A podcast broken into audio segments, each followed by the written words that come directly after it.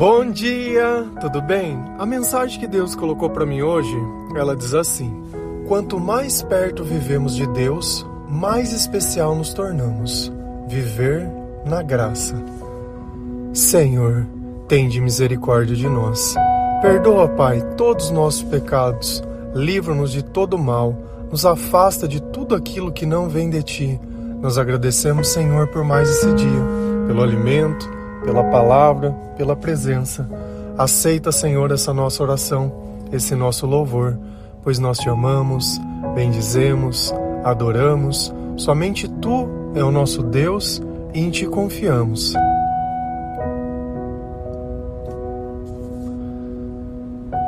Quanto mais nós nos aproximamos de Deus, mais o nosso comportamento ele se altera mais a nossa sabedoria ela aumenta e nós começamos a viver na graça.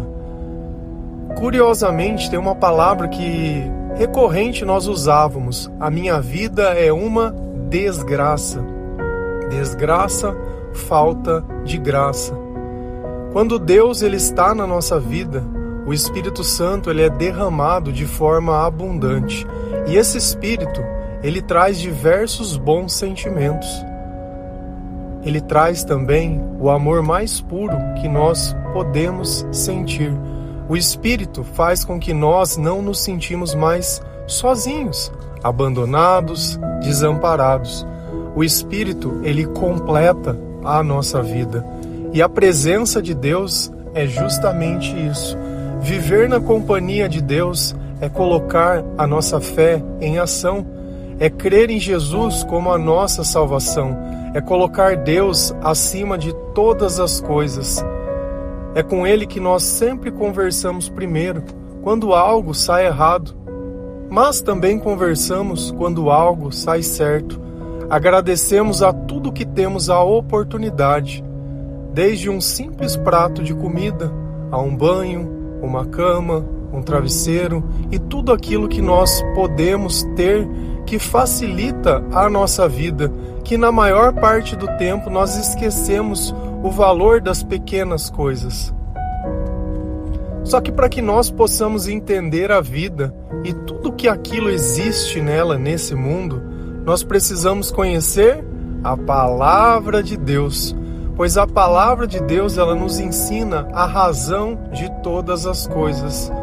Porém, tudo se resume a uma só, Amará o teu Deus acima de todas as coisas e o próximo como a ti mesmo. Só que nesse mundo, nós, desde pequeno, começamos a aprender coisas e ver coisas que às vezes nós não entendemos. Eu me recordo que desde criança, nas festas ou em algumas reuniões familiares, nós costumava ver pessoas bebendo sempre uma coisa aqui, outra ali. Tinha algumas outras pessoas que elas já tinham uma relação mais problemática com a bebida, que elas se alteravam, se descontrolavam, saíam fora de si. Conforme a gente cresce, vai aprendendo outras coisas e vai tendo algumas amizades, a gente vai conhecendo outros tipos de coisas que acabam alterando a nossa percepção. Antes nós vimos uma pessoa fumando alguma coisa, bebendo alguma coisa, ficando ali meio doidinho. Quando a gente percebe, nós somos essas pessoas que fazem essas coisas e não entendemos a razão, porque parece que a diversão é justamente isso. É uma balinha, é um docinho, é um baseadinho, é uma carreirinha, é um drinkzinho, né? Um copinho disso, um copinho daquilo, um chazinho. E assim a gente vai complementando com uma gama infinita de remédios, porque isso serve como remédio para nossa alma. Quando nós não conhecemos a Deus e não sabemos o que é o amor e vivemos sem sabedoria, existe uma dor que ela é diária. É como uma fome que ela nunca passa. E essas coisas são as coisas que nos enganam ah, e nos ajudam a suportar essa dor que está dentro de nós. E dentro disso, do aceitável, a gente nota que tem muitas pessoas que elas se entregam ao vício do álcool. Chega ao ponto de perder todas as coisas, que você sai de casa e encontra na rua diversas pessoas jogadas por aí, jogadas, sempre pedindo dinheiro, pedindo alguma coisa com a mesma história. E esse número de pessoas, infelizmente, eu tenho percebido que tem aumentado. Pelo menos na minha cidade existem diversas pessoas em situação de rua. Só que por que, será que existe a bebida alcoólica? Por que, que Deus ele permitiu isso, né? Por que, que foi criado esse tipo de coisa? Então, quando nós vivemos perto de Deus, nós não temos essa necessidade, mas quando nós vivemos longe, ela existe e tem uma razão, e a Bíblia ela explica. Se a gente vai lá em Provérbios 31, versículos 6, 7 e 5, a palavra do Senhor ela diz assim: As bebidas alcoólicas são para os que estão morrendo, para os que estão na miséria, que eles bebam e esqueçam que são pobres e infelizes. Quando eles bebem, não lembram das leis e esquecem os direitos dos que são explorados. Aqui nós descobrimos a razão pela qual as pessoas bebem. E qual é essa razão? Para esquecer. E o que, que eles querem esquecer? Que são pobres e infelizes. Agora, será que essa pobreza que está descrita aqui é a pobreza material ou é a pobreza espiritual? Eu falo com todas as letras que é espiritual porque ele disse infeliz. E nós sabemos que a felicidade ela é adquirida com a presença de Deus. Então, se eu cito a infelicidade, eu estou dizendo que eu não tenho uma vida espiritual, porque é impossível Deus estar na minha vida em plenitude e eu ser infeliz. E que mais que acontece? Essas pessoas elas estão morrendo e estão na miséria. Quantas vezes, é sério, sério, você já pensou em tirar a própria vida, dizendo: Olha, eu não aguento mais as coisas como elas estão? Isso é a miséria. Miséria é quando você não encontra valor em nada, nada mais você tem de bom. E tudo que você tem, você não sabe o valor. E aí a gente acaba se entregando justamente a isso, a esse alívio, a esse remédio. E é tentador quando nós estamos nessa vida que nós acabamos fazendo o quê? Esquecendo as leis de Deus. Quando eles bebem, não lembram das leis. E se eu não lembro das leis, eu começo a idolatrar outros tipos de coisa. E na nossa cultura, tem diversas coisas que estão travestidas que nós acreditamos e nem sabemos. Um exemplo disso: qual é o seu signo? Ah, o meu, é, o meu, entre aspas, é Capricórnio se eu fosse usar a tabelinha de signo. Mas na Bíblia não fala sobre signo. Isso são outras culturas. Isso é paganismo. Isso daí não é cristianismo. Então, se você acredita nessas coisas, você precisa começar a tirar de você. Não tem um olhinho que a gente vê, aquele azulzinho com uma bolinha no meio, não sei se é olho que tudo vê, parece o olho do Big Brother lá. Isso também. Então, todas essas coisas são de pessoas que não acreditavam em Jesus. A nossa marca é a cruz. A nossa marca, ela é o amor. Esse é o nosso simbolismo, a generosidade, a amizade, a cumplicidade, o amar sem nada em troca. Essas outras coisas não. Sempre que eu tentar enxergar Deus em alguma coisa que seja viva ou construída pelo homem, ou qualquer coisa que seja, eu acredito que aquilo de alguma forma possa me trazer sorte, prosperidade, ou me espantar mal, um amuleto, seja lá o que for, tá tudo errado. O espírito que nos envolve, ele pode ser sentido, ele não precisa ser visto. Se você entra de novo, vou citar o exemplo do ar condicionado, em algum lugar que está gelado e lá fora está muito quente, ainda que você não veja aquele ar na onde ele está, mas você sinta, você sabe que naquele lugar tem algo que está fazendo. Agora adianta você entrar dentro de um lugar que você vê o aparelho de ar condicionado, mas não sente a temperatura gelada lá dentro. Ele não serve de nada. É o que nós sentimos que é o importante, não é o que nós vemos.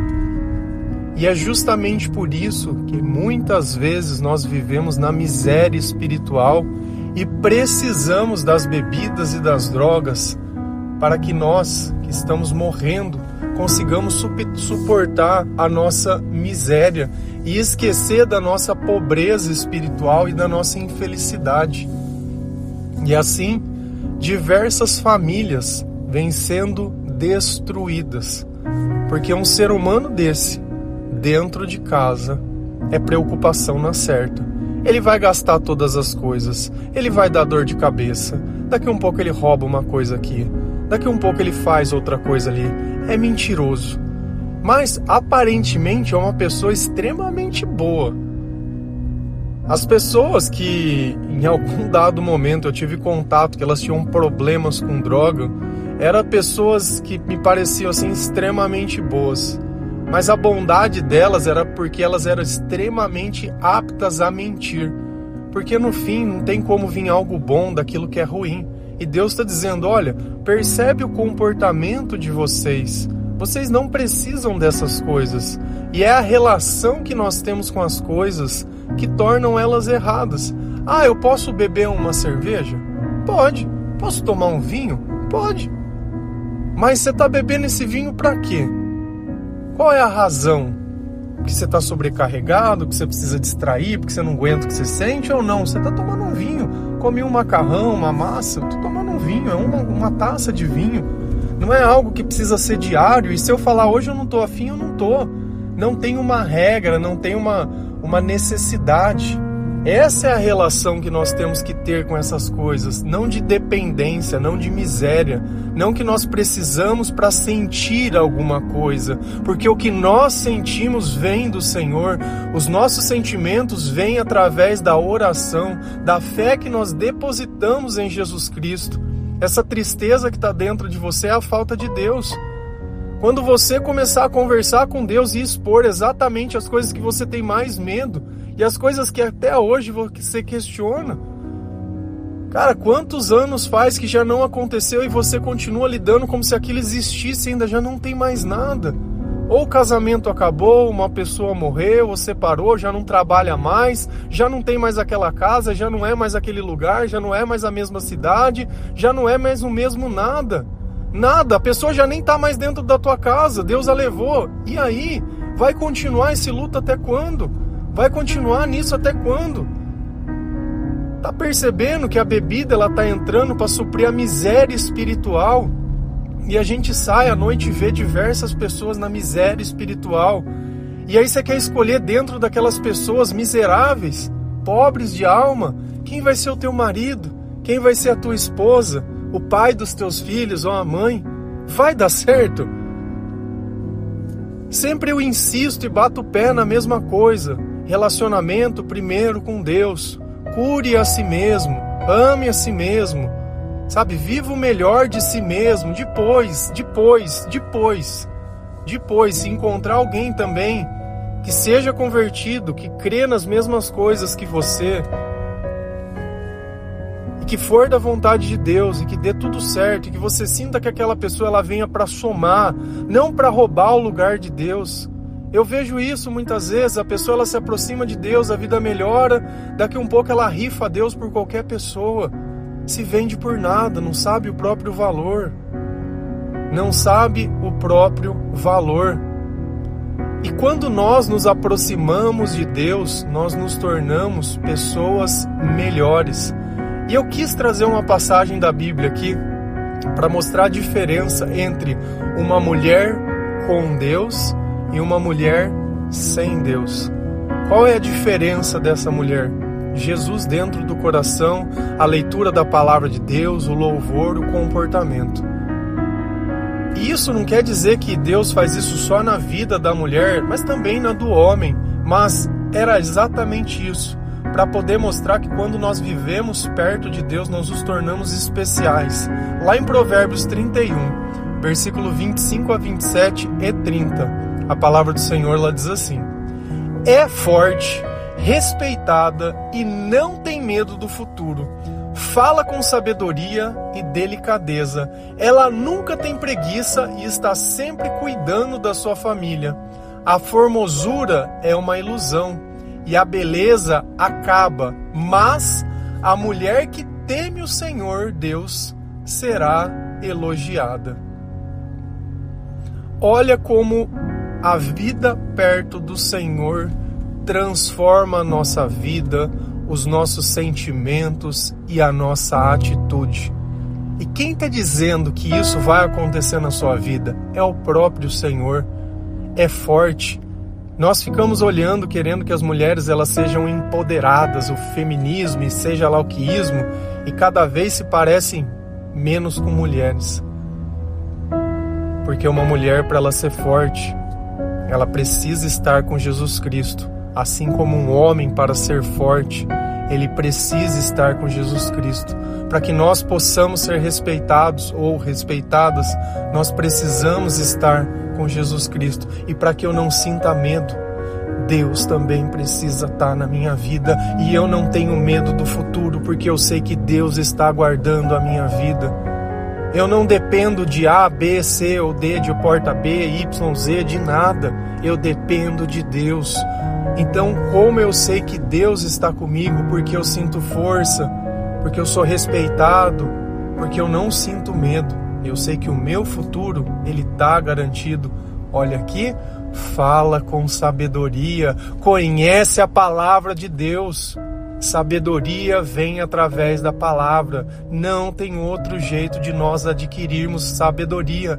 E quanto mais nós ouvimos a palavra, mais a nossa fé aumenta. A sabedoria e a fé, elas caminham de mãos dadas. E delicadeza.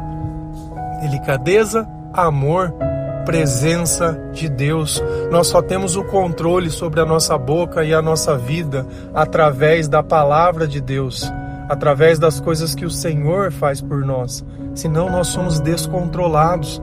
Você vai do zero a 80 muito rápido. Daqui um pouco tá rindo, daqui um pouco tá chorando, daqui um pouco tá normal, daqui um pouco tá gritando, tá berrando, tá desesperado e tá tudo bem, daqui um pouco não tá nada. Tá triste. tá triste. Total descontrole. O nosso equilíbrio só vem através da, da, da presença de Deus. Ela nunca tem preguiça. Nunca tem preguiça.